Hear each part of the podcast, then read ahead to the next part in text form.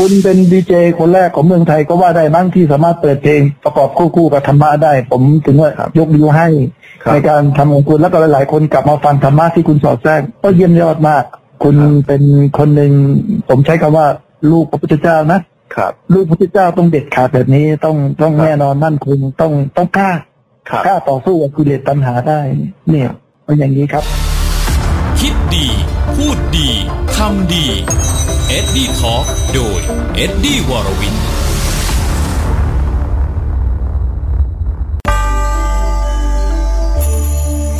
พุทธธรรมนำชีวิตธรร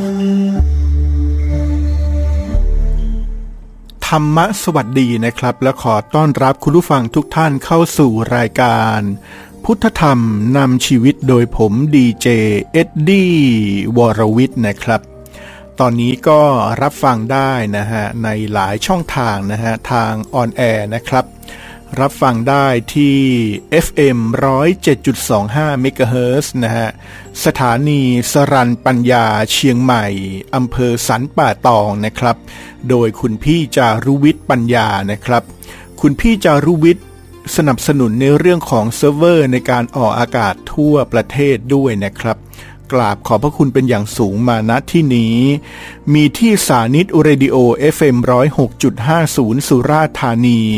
โดยคุณเล็กทองแดงนะครับสถานีวิทยุท้องถิ่นประทายโคราชนะครับในเวลา 5:00 นะฮะเจอกันได้ทุกวันนะฮะไม่มีวันหยุดเลย7วันเลยนะครับโดยคุณธีรพัฒน์สตูดิโอต้องขอบคุณด้วยคลื่นคนเมืองเก่า FM 87.75 เมกะเฮิรตซ์จังหวัดขอนแก่นโดยคุณมันนี่คลื่นมิตรภาพเรดิโอ FM 100 เมกะเฮิรตซ์จังหวัดขอนแก่นโดยคุณมันนี่นะครับสกายไมล์เรดิโอ FM 88.50 เมกะเฮิรตซ์อำเภอวาปีปทุมจังหวัดมหาสารคามขอบคุณคุณพิรยานะครับเป็นผู้บริหารสถานีนะฮะที่เอ่ยชื่อมาแล้วก็พี่อ้อยระยองนะครับผู้บริหารสถานีแซบสเตชันจังหวัดระยอง FM 91.25 เมกะเฮิรตซ์นะครับ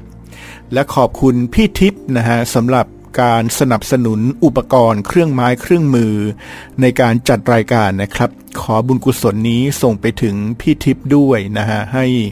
มีความเจริญรุ่งเรืองปราศจากความทุกข์แล้วก็ปราศจากโรคภัยนะครับยังคงคิดถึงพี่ทิพย์อยู่อย่างสม่ำเสมอเลยทีเดียว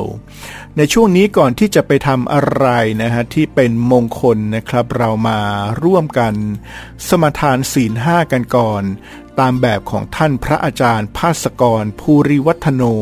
ภาวิไลครับครับขอเชิญสมาทานศีลว่าตามครับพุทโธธัมโมสังโฆศีลข้อหนึ่งไม่ฆ่าสัตว์ศีลข้อสองไม่ลักทรัพย์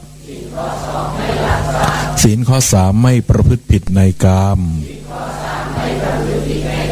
ศีลข้อสี่ไม่พูดเท็จศีลข้อห้าไม่ดื่มสุราและของมึนเมา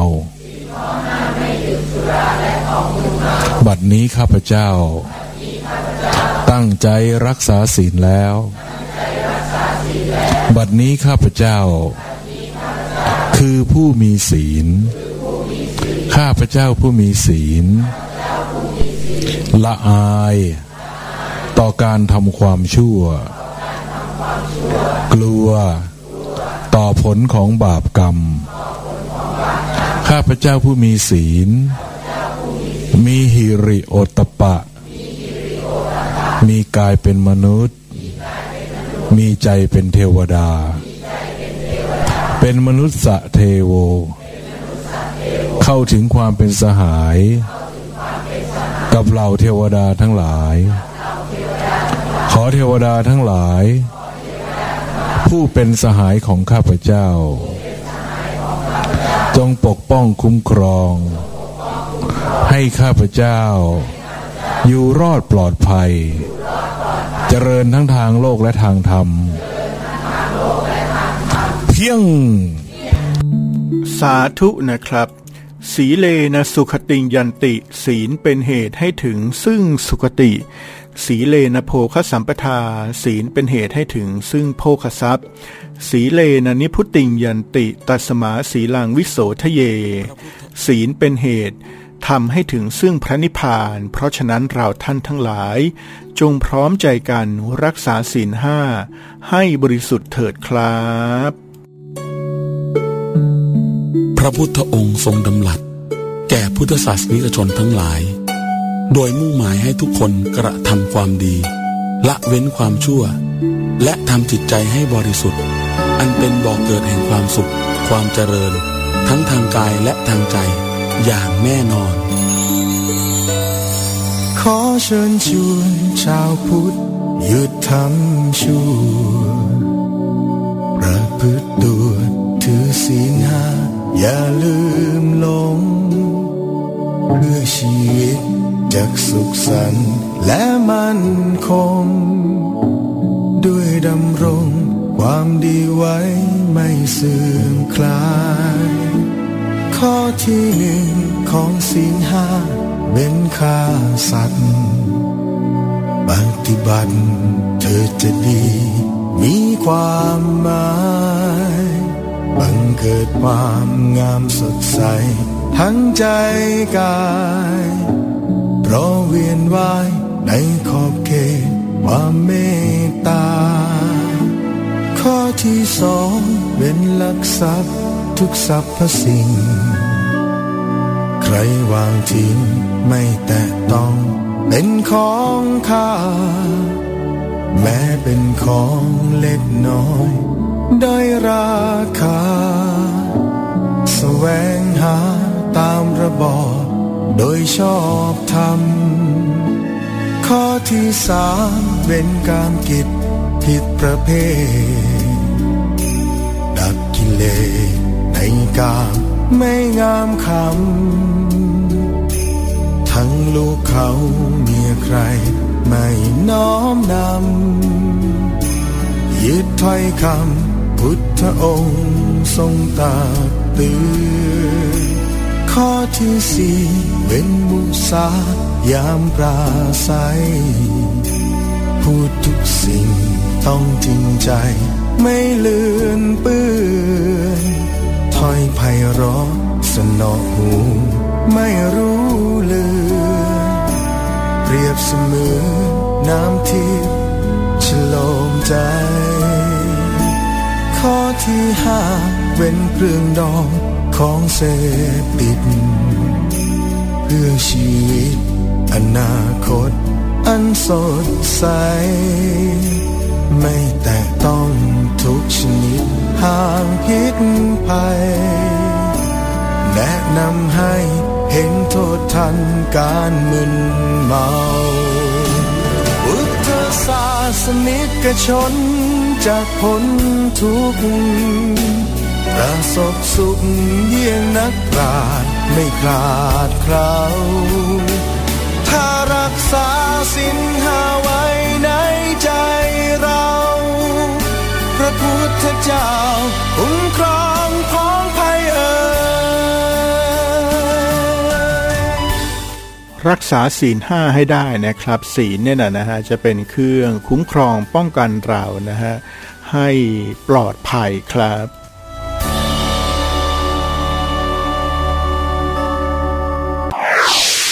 ผมมาทุกเช้าผมชอบฟังผมว่าสมาทานศีลพร้อมคุณเอ็ดดี้ไปทุกเช้าดีครับเป็นเยี่ยมเลยครับเป็นรายการที่จับได้ดีครับมันก็จะมีเรื่องธรรมะเข้ามาเกี่ยวข้องในมันหาคนที่จะมาพูดออกการญาติบางสิ่งที่เราไม่รู้เราได้ความรู้จากเขาอ๋ออย่างนี้มันอย่างนั้นอย่างนี้อะไรเนี่ยมันดีครับคิดดีพูดดีทำดีเอ็ดดี้ทอล์คโดยเอ็ดดี้วรวินมีอีกหนึ่งคลื่นนะฮะที่ออกอากาศอยู่นะครับที่จังหวัดสุพรรณบุรีนี่นะฮะคุณพี่ก็เป็นนายตำรวจด้วยนะฮะที่เป็นเพื่อนร่วมรุ่นกับประธานที่ปรึกษานะฮะของรายการนะครับที่ Smart Radio FM 90.75 MHz จังหวัดสุพรรณบุรีนะครับที่ปรึกษานะฮะงานสนับสนุนเพื่อพระพุทธศาสนานะครับของดีเจเอ็ดดี้วรวิทย์และรายการพุทธธรรมนำชีวิตนะครับ ท่านคือพันตำรวจโทสราวุธบุตรดีนะฮะเป็นประธานที่ปรึกษานะครับและอีกท่านหนึ่งก็คือท่านอธิยุทธโชติกคามนะครับเป็นรองประธานที่ปรึกษานะครับทั้งสองท่านก็เป็นผู้ทรงคุณวุฒินะครับที่ให้ความกรุณานะครับมาเป็นที่ปรึกษางานธรรมทานนะฮะของดีเจเอ็ดดี้วรวิทย์นะครับในวันนี้เนี่ยเดี๋ยวเราจะมาติดตามสามก๊กนะฮะฉบับคนขายชาติโดยอาจารย์เรืองวิทยาคมนะครับคติธรรมที่ได้จากสามก๊กฉบับคนขายชาติโดยอาจารย์เรืองวิทยาคมการแสดงธรรมะเนี่ยนะฮะจะมีอยู่สองวิธีด้วยกันนะครับวิธีแรกเป็นการแสดงธรรมะนะครับที่เป็นตัวบทธรรมะเลยนะครับเช่นการแสดงข้อธรรมอธิบายเรื่องอริยสัจสี่ปฏิจจสมุปบาทไตรลักษณ์นะครับหรือว่ากฎอิทัปปัจจยตาต่างๆนานาเนี่ยนะครับแล้วก็อีกอย่างหนึ่งก็คือว่าเป็นการแสดงธรรมนะครับในแบบที่นำเอาเรื่องราวนะฮะนำเอาเรื่องราวต่างๆนะครับไม่ว่าจะเป็นละครนะฮะไม่ว่าจะเป็นบุคคลนะครับที่เรียกว่านิทานหรือว่านิยายอะไรแบบนี้นะครับมาแสดงธรรมะที่สอดแทรกอยู่ในนั้นนะครับอันนี้ก็เป็นอีกหนึ่งกลยุทธ์ในการคัดนะฮะธรรมะออกมาจากเรื่องราวนะครับผมก็เลือกเอาสามก๊กฉบับคนขายชาติโดยอาจารย์เรืองวิทยาคมซึ่งเป็นผู้ที่มีความรู้แตกฉานในทางพระพุทธศาสนาในทางการเมืองนะฮะในทางโหราศาสตร์และอีกหลายเรื่องนะครับเหมือนกับสามก๊กเหมือนกับเดี๋ยวนะนักปราชญ์ของสามก๊กนะฮะก็คือเหมือนกับอะไรนะผมลืมชื่อได้ยังไงเนี่ย เล่าปีกวนอูเตียวหุยนะฮะแล้วก็ขงเบ้งขงเบ้งท่านอาจารย์เรืองวิทยาคมนี่เปรียบเสมือนท่านเป็นขงเบ้งนะฮะของเมืองไทยเลยทีเดียวนะครับก็เหตุการณ์นะฮะของสามก๊กนะครับก็เกิดเนื่องมาจากว่าพระเจ้าเลนเต้ปกครองบ้านเมืองได้ไม่ดีนะฮะอ่อนแอจนทำให้10ขันทีนะฮะจากที่เป็นรัฐมนตรีนะครับกำเริบเสบสารตั้งตัวเองขึ้นเป็นคณะที่ปรึกษาอะไรประมาณนี้สำเร็จราชการแผ่นดินแทนฮ่องเต้นะฮะคือพระเจ้าเลนเต้นะครับแล้วก็รีดนาทาเร้นประชาชนนะฮะในยุคนั้นนะครับเขาเรียกอะไรนะฮะรีดภาษีนะฮะจนทำให้ประชาชนเดือดร้อนรวมตัวกันเป็นกลุ่มกบฏโจรโพกผ้าเหลืองนำโดยเตียวป๊กนะครับราชสำนักก็เลยประกาศให้หัวเมืองทั้งหลายนะครับผู้กล้าทั้งหลายของแผ่นดินนะฮะมาปราบกบฏโจรโพกผ้าเหลืองนะครับตอนนี้จะเป็นตอนที่8นะครับชื่อว่าปราบศึกโจรโพกผ้าเหลืองนะครับกับคติธรรมที่ได้จากสามก๊กฉบับคนขายชาติโดยท่านอาจารย์เรืองวิทยาคมครับ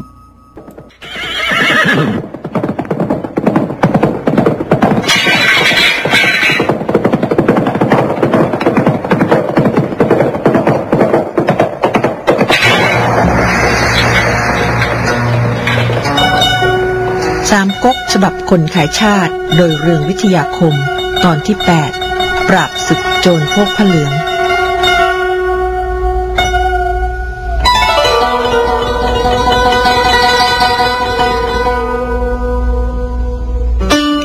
ับคำสั่งของรองแม่ทัพฮองฮูสงแล้วจึงยกทหารเดินทางกลับเมืองจงกงเพื่อบรรลุเข็มมุ่งทางทหารในการตีสกัดไม่ให้ทัพเตียวโป้เตียวเหลียงบรรจบทัพกับเตียวก๊กได้สำเร็จเล่าปีเคลื่อนทัพมาถึงกลางทางสวนกับคณะของข้าหลวงซึ่งคุมคนโทษขังกรงใส่เกวียนมาด้วยเล่าปีคุ้นหน้านักสั่งให้หยุดมาแล้วลงไปดูเห็นแม่ทัพใหญ่โลติดถูกจำค้างอยู่ในกรงเกิดความสงสัยจึงไต่ถามความกับโลติดแจ้งแก่เล่าปีว่า เราล้อมเตียวกกไว้ใกล้จะแตกอยู่แล้วเตียวกกมีความรู้เป็นอันมากจะเอาโดยเร็วอย่างไม่ได้พระเจ้าเลนเต้จึงให้จูหงชาววังมาสืบข่าวราชการจูหงจะเอาของกำนันสินบนแก่เราเราจึงว่าในกองทัพนี้ก็ขาดเสบียงอยู่เราจะมีสิ่งใดให้สินบนเล่าจูหงโกรธกลับไปทูลกล่าวโทษว่าเรานี้ไม่ได้มีใจรบพุ่งราชการจึงเนื่นช้าอยู่พระเจ้าเลนเต้จึงให้ตังโต๊ะมาเป็นนายทัพแทนเราแล้วให้จำเราใส่กรงส่งไปเมืองหลวง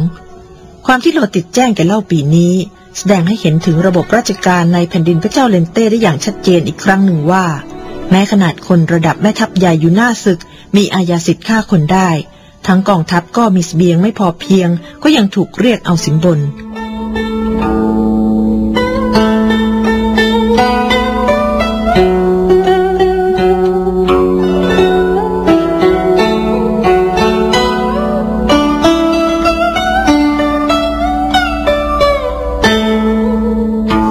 ก๊กฉบับภาษาจีนว่าจูหงนั้นมาจากกรมขันทีจูหงจึงเป็นลูกน้องของ10ขันทีใช้มาทำการและสำหรับ10ขันทีแล้วไม่รู้สึกผิดปกติใดๆในการส่งคนไปเรียกเอาสินบนจากขุนนางทุกๆฝ่ายในแผ่นดินเพราะเข้าใจเอาเองว่าขุนนางทั้งปวงมีความชั่วช้าเลวทรามเหมือนกับตัวเมื่อได้รับตำแหน่งใดๆแล้วก็จะต้องแสวงหาประโยชน์ทั้งในรูปของการช่อราชและในรูปของการบังหลวงดังนั้นแม้ว่าโลติจะเป็นถึงแม่ทัพใหญ่ถือรับสั่งไปปราบจลาจลก็ยังถูกสิบขันทีมองว่า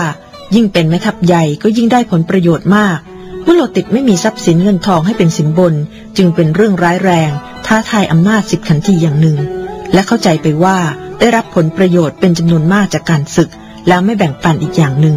เหตุนี้โลติจึงต้องถูกสิบขันทีกราบทูลให้พระเจ้าเลนเต้ถอดออกจากตำแหน่งกลายเป็นคนโทษ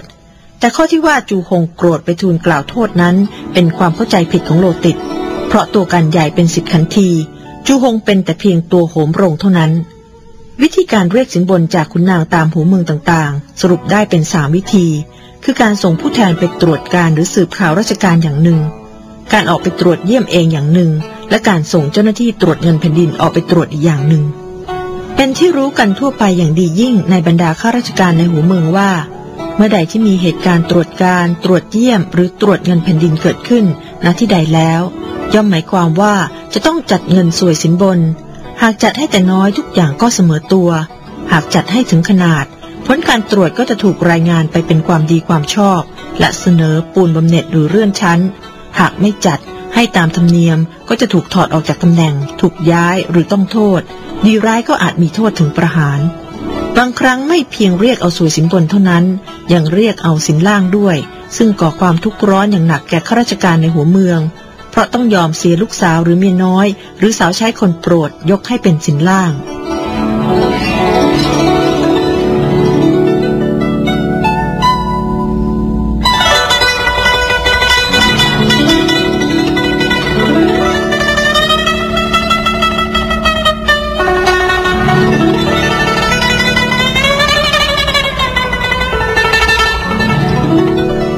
ได้ยินคำโลติดแล้วก็โกรธเลือดขึ้นหน้าชักดาบจะฆ่าผู้คุมเพื่อถอดโลติดออกจากกรงเล่าปีได้ห้ามไว้เพราะเป็นข้อรับสั่งเมื่อเป็นเช่นนี้กวนอูจึงได้เสนอต่อพี่น้องทั้งสองว่าเมื่อโลติดเป็นคนโทษไปซะแล้วจะไปเมืองจงกงตามเดิมพึ่งตังโตะก็ป่วยการควรเดินทางกลับเมืองตุ้นก้วนจะดีกว่าเล่าปีเห็นด้วยกับข้อเสนอของกวนอู3พี่น้องแห่งสวนท้อจึงนำทหารเปลี่ยนเส้นทางโฉมหน้าไปเมืองตุ้นก้วนเดินทางได้2 วันได้ยินเสียงม้าลอกคล้องกลองและเสียงโห่ร้องดังสนั่นมาแต่ไกลเล่าปีกวนอูเตียวหุยจึงขึ้นม้าพากันไปบนเนินเขาเห็นธงสำคัญประจำตัวแม่ทัพแล้วก็รู้ว่าทัพตังโตะถูกทัพเตียวกกตีแตกพ่ายมาจึงนำทหารลงไปช่วยรบทัพของเตียวกกคิดว่าต้องกลเพราะไม่รู้กำลังศึกมากน้อยจึงแตกหนีไปตังโตะกลับเข้าค่ายแล้วให้หาเล่าปีกวนอูเตียวหุยมาสอบถามว่า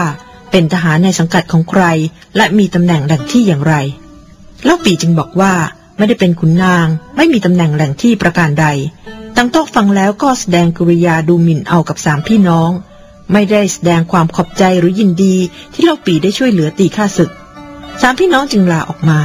แต่เตียวหุยเป็นคนเจ้าโทสะเห็นกริยาท่าทีของตังโต๊ะเช่นนี้ก็โกรธจะเข้าไปฆ่าตังโต๊ะเสียเล่าปีเขาห้ามไว้ แล้วพร้อมใจกันยกทหารกลับไปหาจูฮีณเมืองเอ็งฉวนอีกครั้งหนึ่งเล่าเรื่องราวข้อราชการให้จูฮีฟังทั้งสิ้นจูฮีฟังความและบอกเล่าปีว่าตังโตนั้นบ้านอยู่เมืองหลวงได้รับตำแหน่งเป็นขุนนางที่เจ้าเมืองฮ่อตังเป็นคนไม่รู้การหนักเบามีแต่ถือตัวซึ่งท่านจะอยู่ด้วยนั้นหาประโยชน์ไม่ได้แล้วรับเล่าปีมาอยู่ในกองทัพเดียวกัน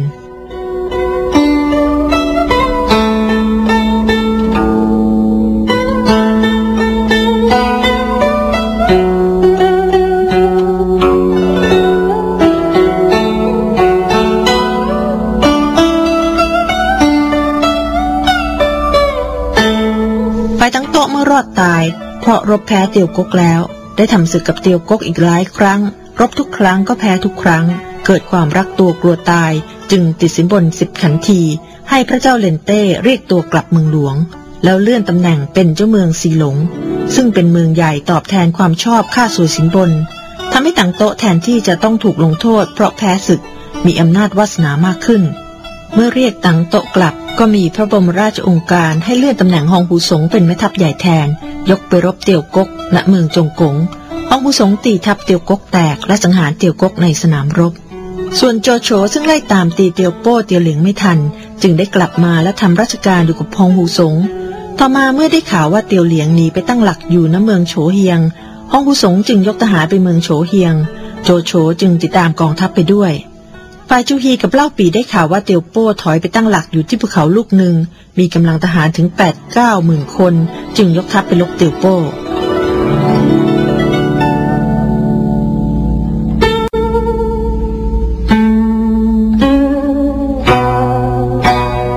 ถานการณ์สงครามในขั้นนี้ฝ่ายกู้ชาติเหลืออยู่เพียงกองทัพที่นำโดยเตียวโป้กับเตียวเหลียง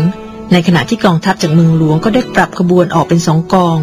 กองหนึ่งฮองหูสงเป็นแม่ทัพใหญ่มีโจโฉอยู่ในสังกัดยกไปรบกับเตียวเหลียงณเมืองโฉเฮียงส่วนอีกกองหนึ่งจูฮีเป็นแม่ทัพมีเล่าปี่อยู่ในสังกัดยกไปรบกับเตียวโป้กองทัพของฮองหูสงรบกับเตียวเหลียงได้รับชัยชนะติดต่อกันถึง7 ครั้ง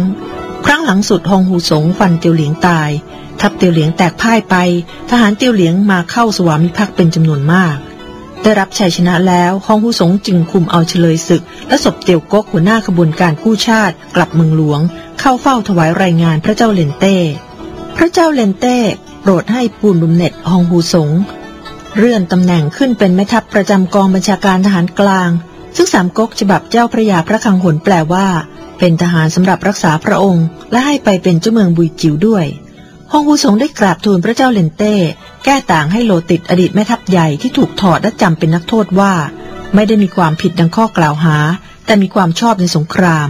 พระเจ้าเลนเต้ก็โปรดให้โลติดพ้นโทษและคืนตำแหน่งเดิมดังเก่าโดยไม่ได้บำเหน็จความชอบใดๆส่วนผู้ที่ใส่ร้ายโลติดซึ่งสมควรต้องสอบสวนพิจารณาโทษถึงประหารเพราะใส่ร้ายแม่ทัพในยามศึกก็ไม่โปรดให้สอบสวนหรือดำเนินการใดๆปล่อยให้คนชั่วลอยนวลไปดื้อส่วนโจโฉมีความชอบโปรดให้ไปกินเมืองจี้หนำในขณะที่เล่าปีนั้นถึงวันนี้ยังคงกล่ำศึกอยู่ในสนามรบโดยที่ยังไม่เคยได้รับบำเหน็จความชอบใดๆเลยทางด้านจูฮีเล่าปีได้ทำศึกกับเตียวโป้หลายครั้งครั้งแรกเตียวหุยเอาทวนแทงโกเสงทหารเตียวโป้ตกม้าตายยังไม่ทันครบ3 เพลงกองทัพเตียวโป้ก็แตกถอยไปเล่าปีไล่ตามตีเตียวโป้จนตรอกเข้าก็ใช้วิชาผูกพยนต์เสกฟางให้เป็นทหารแล้วก็เรียกลมฝนให้เป็นเมฆมืดอากาศฟ้าร้องลมพายุพัดหนักฝนตกแล้วมีคนขี่ม้าถืออาวุธลงมาแต่อากาศทหารเล่าปีก็ตกใจเล่าปีจึงให้ถอยทัพแล้วปรึกษากับจูฮีเพื่อแก้วิทยาคมของเตียวโป้รุ่งขึ้นเตียวโป้ยกทหารมารบอีกและใช้วิทยาคมเหมือนกับวันก่อนเป็นเมฆมืดฟ้าร้องลมพัดหนักฝนตกเป็นคนขี่ม้าถืออาวุธลงมาจากอากาศเป็นอันมากเล่าปีจึงทำเป็นถอยทัพมายังจุดซุ่มที่เตรียมไว้แก้วิทยาคมของเตียวโป้เตียวโป้และทหารหุ่นพยนต์ไล่ตามเล่าปีมาถึงจุดซุ่มก็ถูกกวนอูเตียวหุยซึ่งซุ่มทหารไว้2 ข้างทางเอาของโสโครกและโลหิตสุกรสุนัขนั้นสาดไปถูกพวกโจรและคนขี่ม้าซึ่งลงมาแต่อากาศนั้นก็กลายเป็นกระดาษม้านั้นก็กลายเป็นมัดหญ้าไปเมฆและฝนลมนั้นก็หายสว่างไปเตียวโ โป้เห็นวิทยาคมถูกทำลายก็ถอยทัพจูฮีเล่าปี่กวนอูเตียวหุยไล่ตามตีทัพเตียวโป้แตกพ่ายไปตัวเตียวโป้ถูกเล่าปี่เอาเกาทันยิงไปถูกไหล่ซ้ายแต่เตียวโป้ก็หนีรอดเข้าเมืองเยียงเสียไปได้จูฮีเล่าปี่ได้เข้าร้อมเมืองเยียงเสียไว้ทำให้ในเมืองขาดเสบียงและยากลำบากลำแจ้งทหารของเตียวโป้และสมุนจึงแปรพักหักหลังเจ้านายของตนเองลอบสังหารเตียวโป้และตัดศีรษะออกมาให้เล่าปี่จูฮีที่นอกเมืองและขอทำราชการด้วย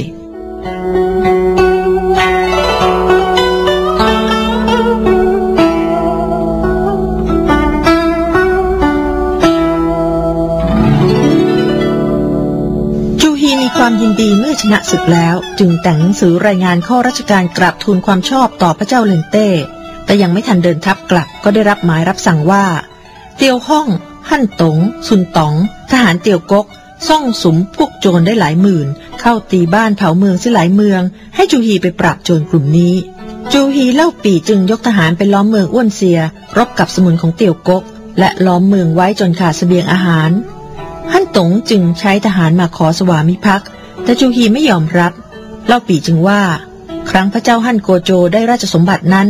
เพราะมีผู้มาเข้าเกลี้ยกล่อมเป็นอันมากเหตุไฉนท่านจึงไม่รับเกลี้ยกล่อมจูฮีไขว่าครั้งพระเจ้าฮั่นโกโจนั้นบ้านเมืองไม่ได้ปกติมีเส้นหนามเป็นอันมากพระเจ้าฮั่นโกโจจึงรับเกลี้ยกล่อมคนทั้งปวงครั้งนี้มีจลาจลแต่โจรพวกเดียวครั้นจะเอาพวกโจรเข้าไว้ในเกลี้ยกล่อมคนทั้งปวงก็จะดูเยี่ยงอย่างว่าทำผิดและถ้ามีผู้มาปราบปรามก็จะละพยศอันร้ายเสียนานไปก็จะรื้อทำความชั่วไปอีกเล่าปี่เห็นชอบด้วยและเพื่อไม่ให้สมุนเตียวก๊กรบแบบสู้ตายจะทำให้กองทัพเสียหายมากผิดตำราพิชัยสงครามดังนั้นจึงเข้าตีเมืองพร้อมกันเพียง3ทางเปิดทางด้านตะวันออกให้เป็นทางหนีและฮั่นตงก็ได้ยกพลหนีออกทางด้านตะวันออกแต่ไปไม่พ้นเล่าปี่ยิงเกาทันถูกฮั่นตงตายแต่เตียวฮ่องกับซุนต๋งหนีกลับเข้าเมืองได้จูฮีเล่าปี่ก็ล้อมเมืองไว้ในขณะที่ล้อมเมืองอยู่นี้ซุนเกียนได้ยกทหาร500มาสมทบกับทัพหลวงของจูฮีมีความยินดียิ่งนักแล้วจัดทัพแยกกันเข้าตีเมืองอ้วนเสียทั้ง3ด้านเว้นไว้แต่ด้านตะวันออกในขณะเข้าตีเมืองนั้นซุนเกียนอาศัยความกล้าหาญปีนกำแพงเมืองอ้วนเสียเข้าไปได้เตียวฮ่องขึ้นม้าถือง้าวจะรบด้วยซุนเกียนเข้ามาใกล้เชิงเทินซุนเกียนจึงโจรด้วยกำลังเข้าชิงง้าของเตียวฮ่องแล้วฟันเตียวฮ่องตกม้าตายส่วนซุนต๋งเห็นเมืองแตกก็คิดจะหนีแต่ถูกเล่าปี่ยิงด้วยเกาทันตกม้าตายกองทัพของจูฮีเข้าเมืองได้ฆ่าทหารซุนต๋งเตียวฮ่องตายหมื่นเศษยึดสินศึกได้เป็นจำนวนมาก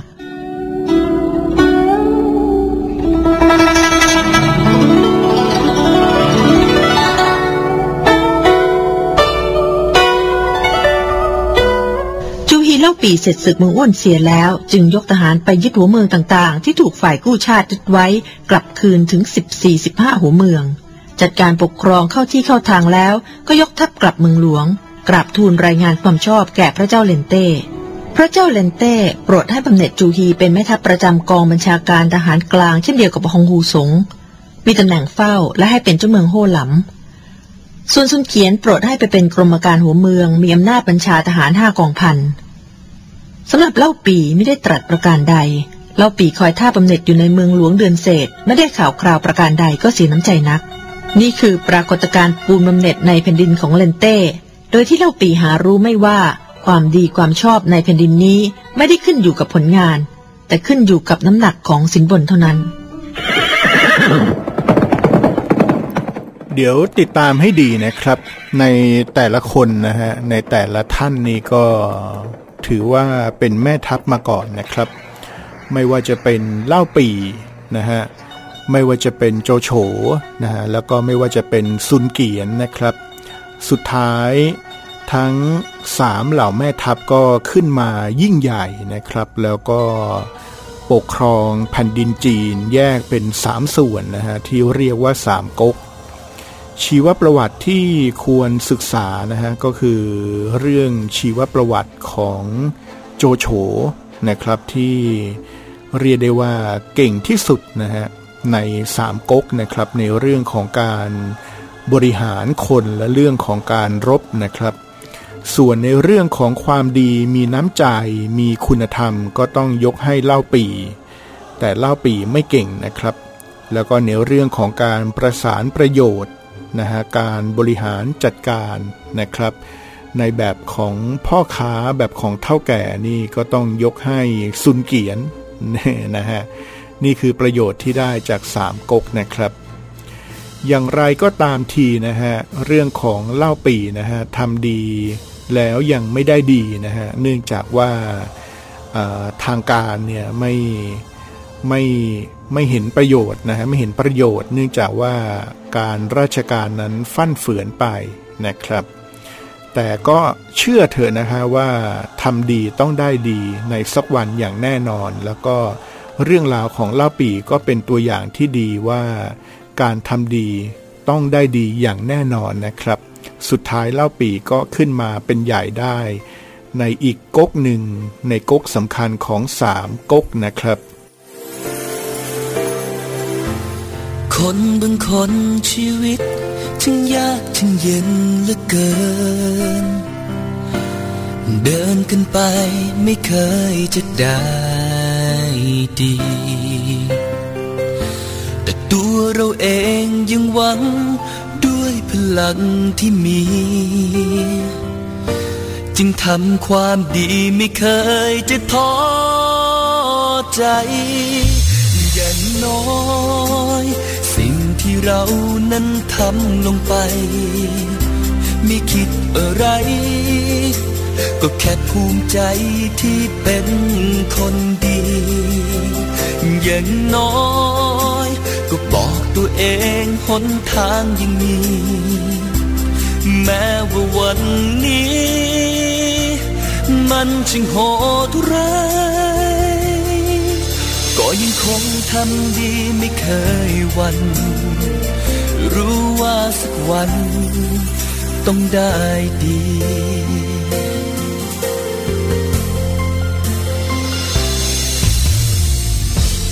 คนบางคนบางครั้งต้องทุกข์ต้องทนก็มี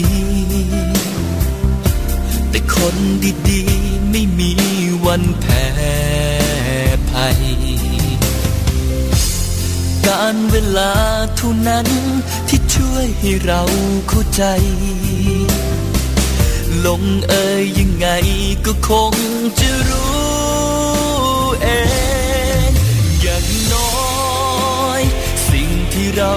นั้นทำลงไปไม่คิดอะไรก็แค่ภูมิใจที่เป็นคนดีอย่างน้อยก็บอกตัวเองหนทางยังมีแม้ว่าวันนี้มันช่างโหดร้ายก็ยังคงทำดีไม่เคยหวั่นรู้ว่าสักวันต้องได้ดี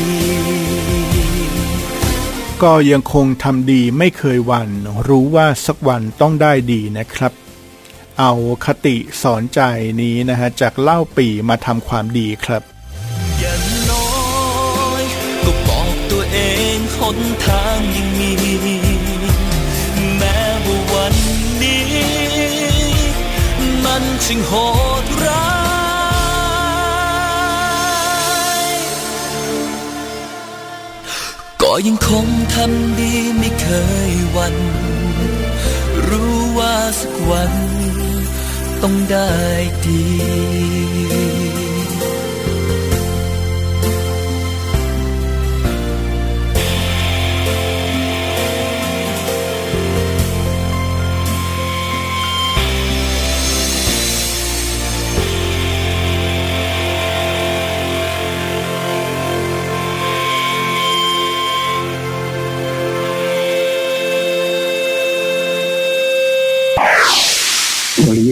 คนดีเนี่ยคนทั่วไปเขาไม่ทิ้งคุณนะเขารักคุณนะเขารักเหมือนญาติพี่น้องนะคุณให้สิ่งที่ดีคนผู้ฟังไม่ใช่ผมคนเดียวรักทุกคนที่ได้รับตรงนี้ออกมาแต่ผมว่าหันมาสู่ศีลห้าคุณบอกอันนี้ผมก็เริ่มทำได้หมดเลยผมชื่นชมในใจชื่นชมคุ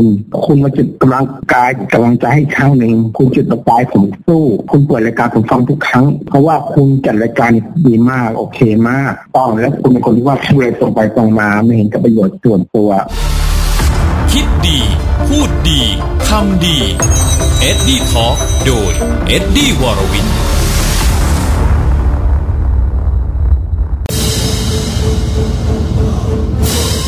เรื่องราวคุณธรรมของเล่าปี่เนี่ยนะครับยาขอบเขาได้เขียนตั้งฉายา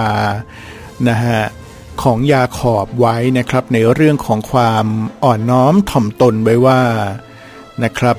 เล่าปี่เหมือนผู้พนมมือทั้ง10ทิศนะฮะเรียกว่าเจอใครก็ไหว้เจอใครก็ไหว้นะครับเป็นคนที่มีความอ่อนน้อมถ่อมตนแล้วก็เป็นคนที่มีความเป็นคนดีนะครับในสามก๊กนะฮะฉบับหลักจึงยกให้เล่าปี่นะฮะเป็นตัวเอกของเรื่องนะครับเนื่องจากว่าเป็นคนที่มีคุณธรรมนะฮะส่วนในสามก๊กฉบับอื่นๆนะครับก็อาจจะมีให้ยกให้โจโฉเป็นตัวเอกของเรื่องนะครับเนื่องจากว่าโจโฉนั้นเป็นผู้ที่มีความสามารถสูงถ้าเป็นในยุคปัจจุบันก็เป็นระดับสุดยอดผู้บริหารหรือว่า CEO นะฮะโจโฉนี่ถ้าเปรียบในยุคปัจจุบันนี่เหมือนเป็นอีลอนมัสก์เลยทีเดียวนะครับคือเก่งมากในเรื่องของการบริหารนะครับ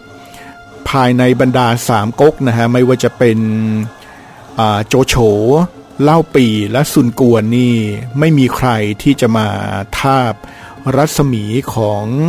โจโฉได้นะฮะโจโฉเป็นยอดคนจริงๆอันนี้ต้องยอมรับนะครับติดตามคติธรรมจากสามก๊กฉบับคนขายชาติโดยอาจารย์เรืองวิทยาคมตอนที่9นะครับที่มีชื่อตอนว่าปล้นความดีนะฮะโจรปล้นความดีนะครับเป็นอย่างไรไปติดตามครับ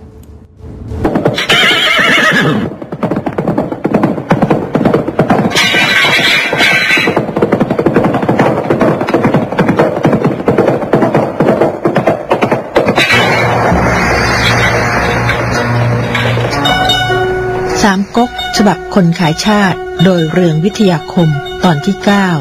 ปล้นความดีความชอบความพิสดารของสาม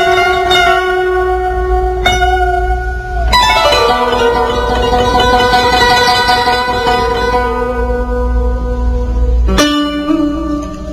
ารหนึ่งก็คือได้แสดงเรื่องราวต่างๆที่ประหลาดพิสดารเหนือความคาดหมายของชาวโลกเรื่องราวบางอย่างที่เพิ่งเกิดขึ้นในยุคนี้กลับมีปรากฏอยู่ในสามก๊กอย่างคาดไม่ถึงแต่บรรดาการปล้นที่มีอยู่ในโลกนี้อาจจำแนกได้เป็น3ชนิดคือใช้กำลังและอาวุธเข้าปล้นชิงเอาแบบปล้นวัวปล้นควายและทรัพย์สินเงินทองอย่างอื่นปล้นโดยใช้ปากกาเป็นอาวุธพลิกดำเป็นขาวกลับขาวเป็นดำและการใช้อิทธิพลปล้นความดีความชอบการปล้นโดยใช้กำลังและอาวุธมีมาแต่ดึกดำบรรพ์ในขณะที่การปล้นโดยใช้ปากกามีขึ้นตั้งแต่เริ่มมีกระบวนการยุติธรรมส่วนการปล้นโดยใช้อิทธิพลเพิ่งมีปรากฏให้เห็นในยุคที่ประชาธิปไตยเฟื่องฟูนี้เองแต่ที่ไหนได้การปล้นทุกชนิดกลับมีปรากฏอยู่ในสามก๊กทั้งสิ้นเ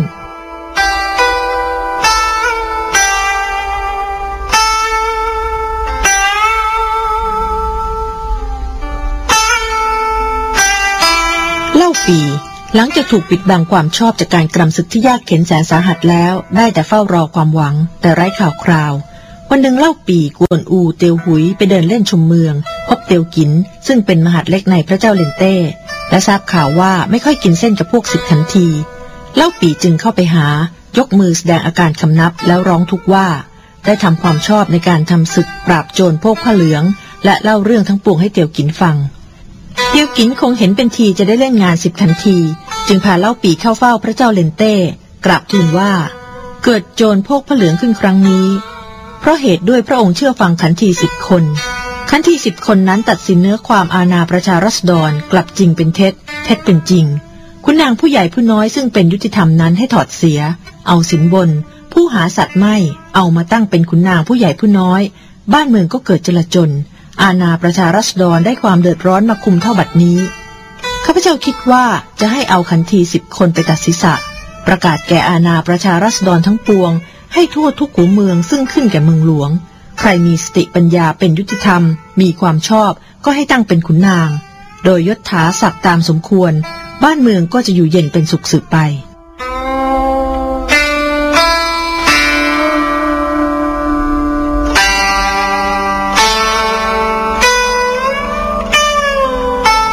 กราบทูลนี้ฟังแล้วเห็นได้ว่าเตี้ยวกินเป็นขุนนางที่ซื่อตรงต่อแผ่นดินคนหนึ่ง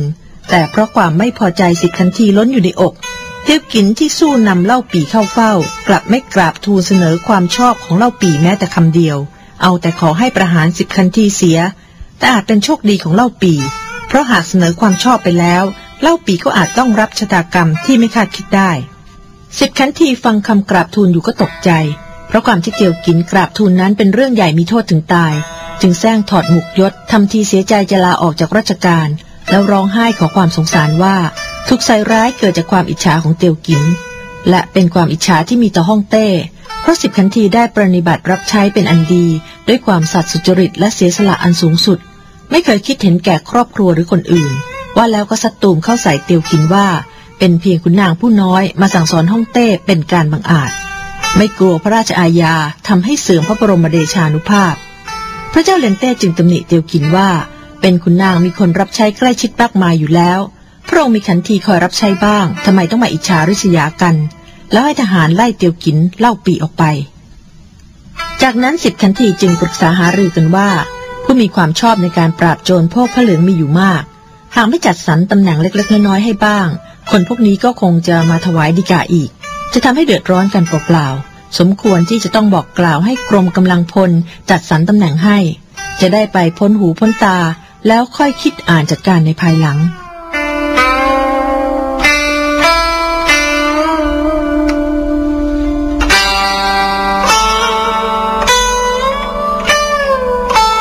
สามก๊กฉบับเจ้าพระยาพระคลังหนกล่าวความในตอนนี้ว่าสิบขันธีตกลงกันให้เฉยไว้ต่อมาพระเจ้าเลนเต้จึงได้โปรดให้ปูนบำเหน็จให้เล่าปีแต่ฉบับภาษาจีนระบุความว่าการปูนบำเหน็จแก่เล่าปีเกิดจากการวางแผนของสิบขันธีเพื่อลดความขัดแย้ง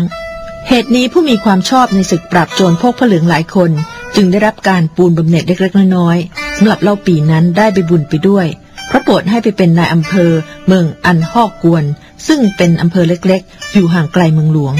เป็นอันว่าแผนลดความขัดแย้งกับบรรดาผู้มีความชอบในสงครามปราบโจรพวกพระเหลืองของสิบขันธีดำเนินไปอย่างได้ผล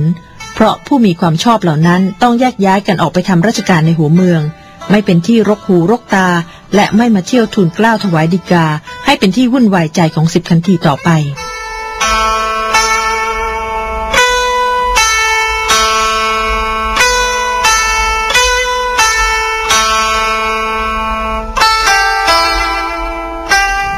เล่าปีรับพระบรมราชโองการแล้วก็ให้ทหารซึ่งมาด้วยนั้นกลับไปที่อยู่เอาแต่คนสนิทประมาณ20คนไว้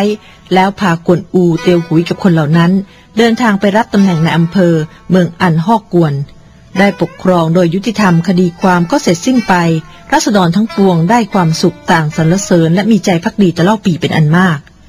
แต่เวรกรรมของบรรดาผู้มีความชอบในการปราบโจรพวกพระเหลืองภายใต้ระบบขันทีในแผ่นดินเลนเต้ยังไม่หมดสิ้น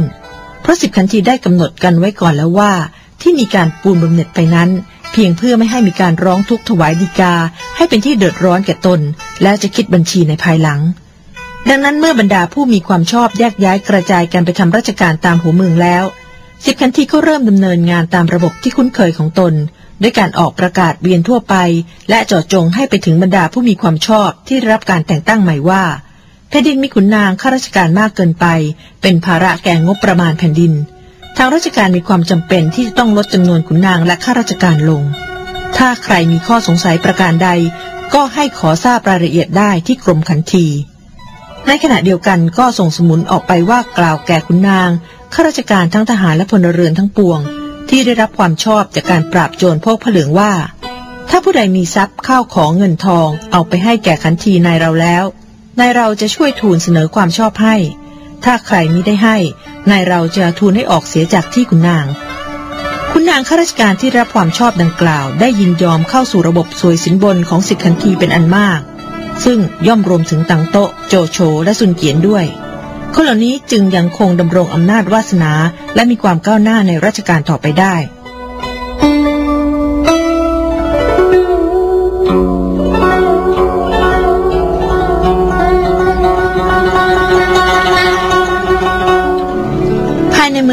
ปรากฏมีขุนนางผู้ใหญ่ฝ่ายทหาร3 คนไม่ยอมรับระบบสวยสินบนของสิบขันธี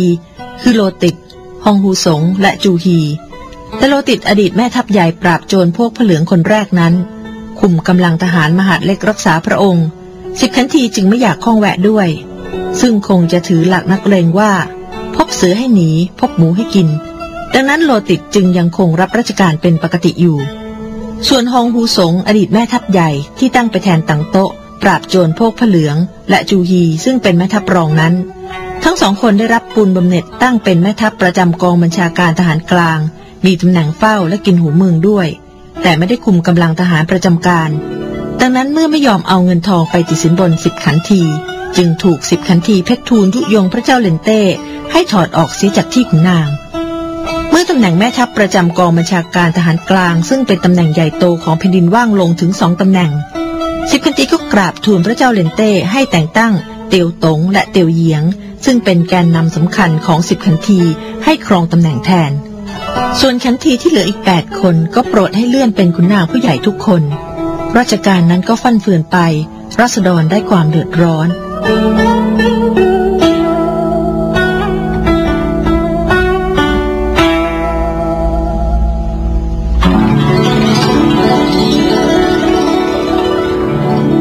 ไปเล่าปีซึ่งไปรับตำแหน่งเป็นนายอำเภอเมืองอันฮอกกวนนั้นก็ถูกสิบขันทีส่งลูกน้องชื่อตกอิ่วไปเรียกเอาสวยสินบนเช่นเดียวกัน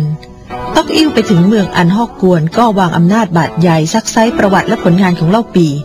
เมื่อเล่าปีบอกว่าเป็นเชื้อพระวงศ์และมีความชอบในการปราบศึกโจรพวกผเหลืองตกอิ่วไม่ยอมเชื่อหาว่าเป็นการแอบอ้างและแจ้งว่ามีรับสั่งให้มาเรียกสวยจากขุนนางที่รับแต่งตั้งใหม่เล่าปีไม่ได้ว่าประการใดลาไปที่อยู่แล้วเชิญปลัดอำเภอมาปรึกษาปลัดอำเภอรู้ธรรมเนียมของเมืองตาหลิวดีจึงบอกแกเล่าปีว่าตกอิ่วมาครั้งนี้ด้วยหวังเอาสินบนเข้าตัวไม่ใช่ภาษีเก็บเข้าหลวงเล่าปีจึงว่าตั้งแต่เรามาอยู่เมืองนี้จะได้ค่าธรรมเนียมและเบ็ดเบียนได้เส้นหนึ่งเข็มเล่มหนึ่งแกอาณาประชาราษฎรให้ได้ความเดือดร้อนหาไม่ได้จะเอาสิ่งใดมาให้สินบนคำของเล่าปีนี้สะท้อนถึงคุณธรรมประจำตัวและวัดปฏิบัติราชการของเล่าปีอันเป็นที่มาของความเคารพรักศรัทธาจากราษฎรหลังจากนี้เกือบ 2,000 ปีเหมาเจ๋อตงผู้นำพรรคคอมมิวนิสต์จีนจึงได้นำหลักการนี้ไปบัญญัติเป็นข้อหนึ่งในวินัยใหญ่3ข้อของกองทัพปลดแอบประชาชนจีนว่าห้ามเอาได้สักเส้นเข็มสักเล่มจากราษฎรรุ่งขึ้นตกอิ่วก็เรียกปลัดอำเภอมาให้ซัดทอดว่าเล่าปีช่อราชบังหลวงปลัดอำเภอไม่ยอมซัดทอดตกอิ่วก็ให้นักการอำเภอเคี่ยนปลัดอำเภอบังคับให้ซัดทอดแต่ปลัดอำเภอก็ก้มหน้าทนเจ็บทนรับความปวดไม่ยอมกล่าวคำอันเป็นอสัตย์เล่าปีจะมาพบก็ไม่ให้เข้าพบเล่าปีจึงกลับไปที่พักราษฎรได้ทราบเรื่องจึงมาที่อำเภอเพื่อจะช่วยเหลือแต่นายประตูห้ามไว้ราษฎรซึ่งชุมนุมอยู่ที่หน้าเรือนพักรับรองของตกอิ่วสงสารปลัดอำเภอและเล่าปีพากันร้องไห้ละงมพอดีเตียวหุยเสพสุราแล้วขี่ม้าผ่านมาประสบเหตุเข้าก็โกรธบุกเข้าไปจิกหัวตกอิ่วลากออกมาหน้าเรือนรับรองจับผูกเข้ากับหลักม้าแล้วเอาแส้ม้าเคี่ยนตกอิ่วเจ็บปวดเป็นสาหัสเล่าปีได้ยินเสียงร้องของตกอิ่วก็วิ่งมาดูเห็นเหตุการณ์ก็ตกใจก็ห้ามเตียวหุยตกอิ่วร้องขอให้เล่าปีช่วยชีวิตไว้เล่าปีมีใจสงสารก็ห้ามเตียวหุยไม่ให้เคี่ยนตกอิ่วอีกต่อไปพอดีกวนอูผ่านมารู้เหตุแล้วจึงว่าแกเล่าปีว่าเราทำความชอบอาสาแผ่นดินมาเป็นหลายครั้งก็ได้เป็นแต่เพียงนี้แต่ตกอิ่วถือรับสั่งมาแล้วว่าหยาบช้าดูหมิ่นนอกรับสั่งให้ได้อัปยศดังนี้อันเราพี่น้อง3 คนอุปมาประดุจหงส์ซึ่งจะอาศัยในป่านี้ไม่สมควรเราจะฆ่าตกอิ่วเสียแล้วชวนกันไปอยู่บ้านเมืองที่อาศัยแห่งเราดีกว่าภายหลังจึงจะค่อยคิดการใหญ่สืบไปความตอนนี้แสดงออกถึงอัธยาศัยใจคอความทรนงในศักดิ์และความปรารถนาทำการใหญ่ของกวนอูอย่างชัดเจน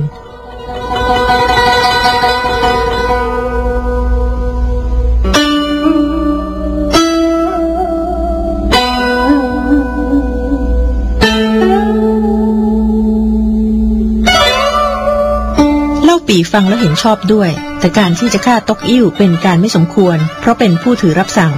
แม้ว่าจะมีการแอบอ้างอยู่ด้วยก็ตามที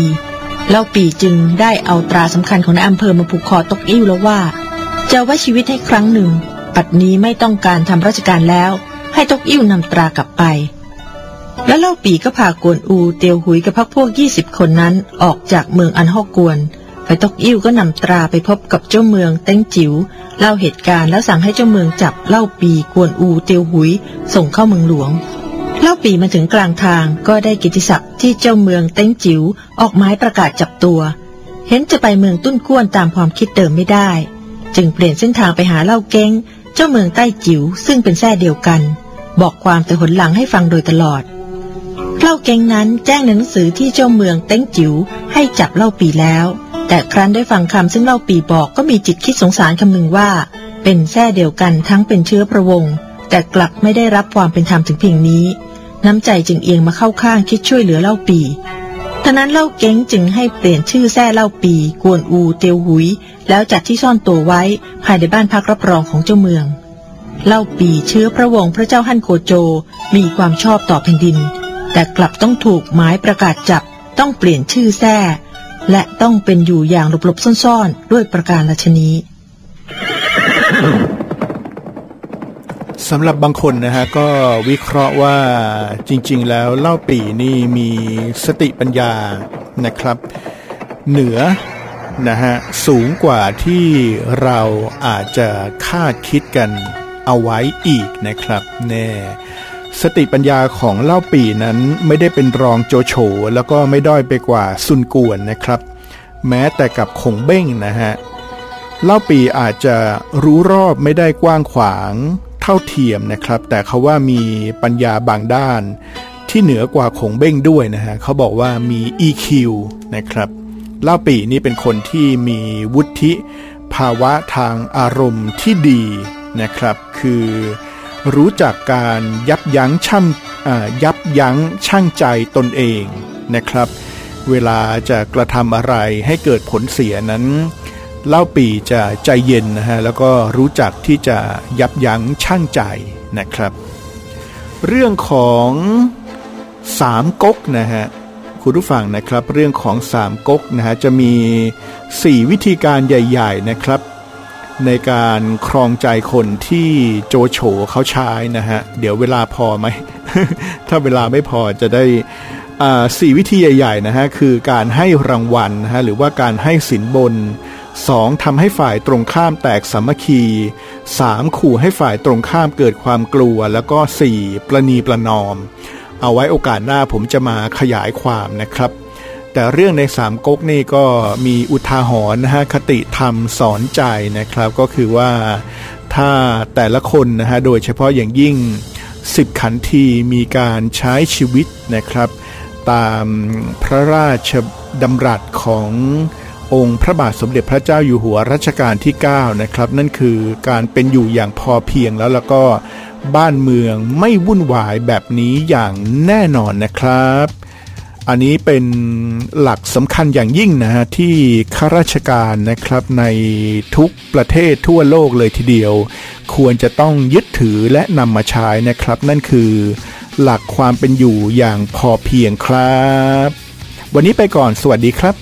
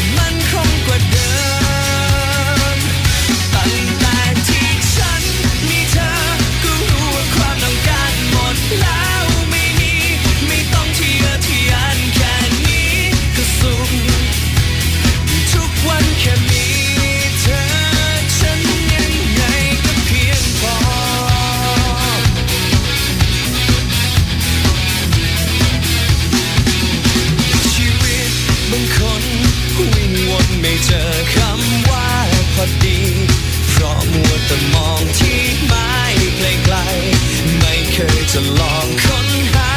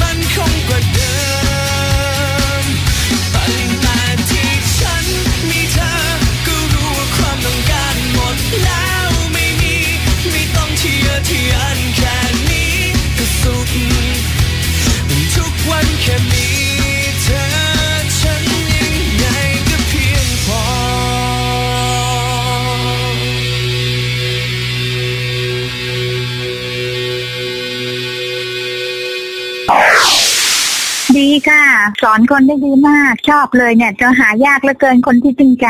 ชอบที่ว่าคำพูดที่สอนคนไม่ให้โลภอะไรอย่างนี้ชอบมาก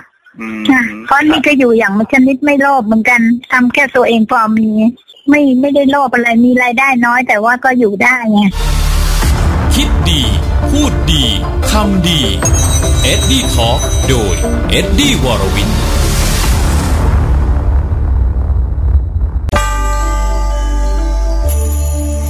พุทธธรรมนำชีวิต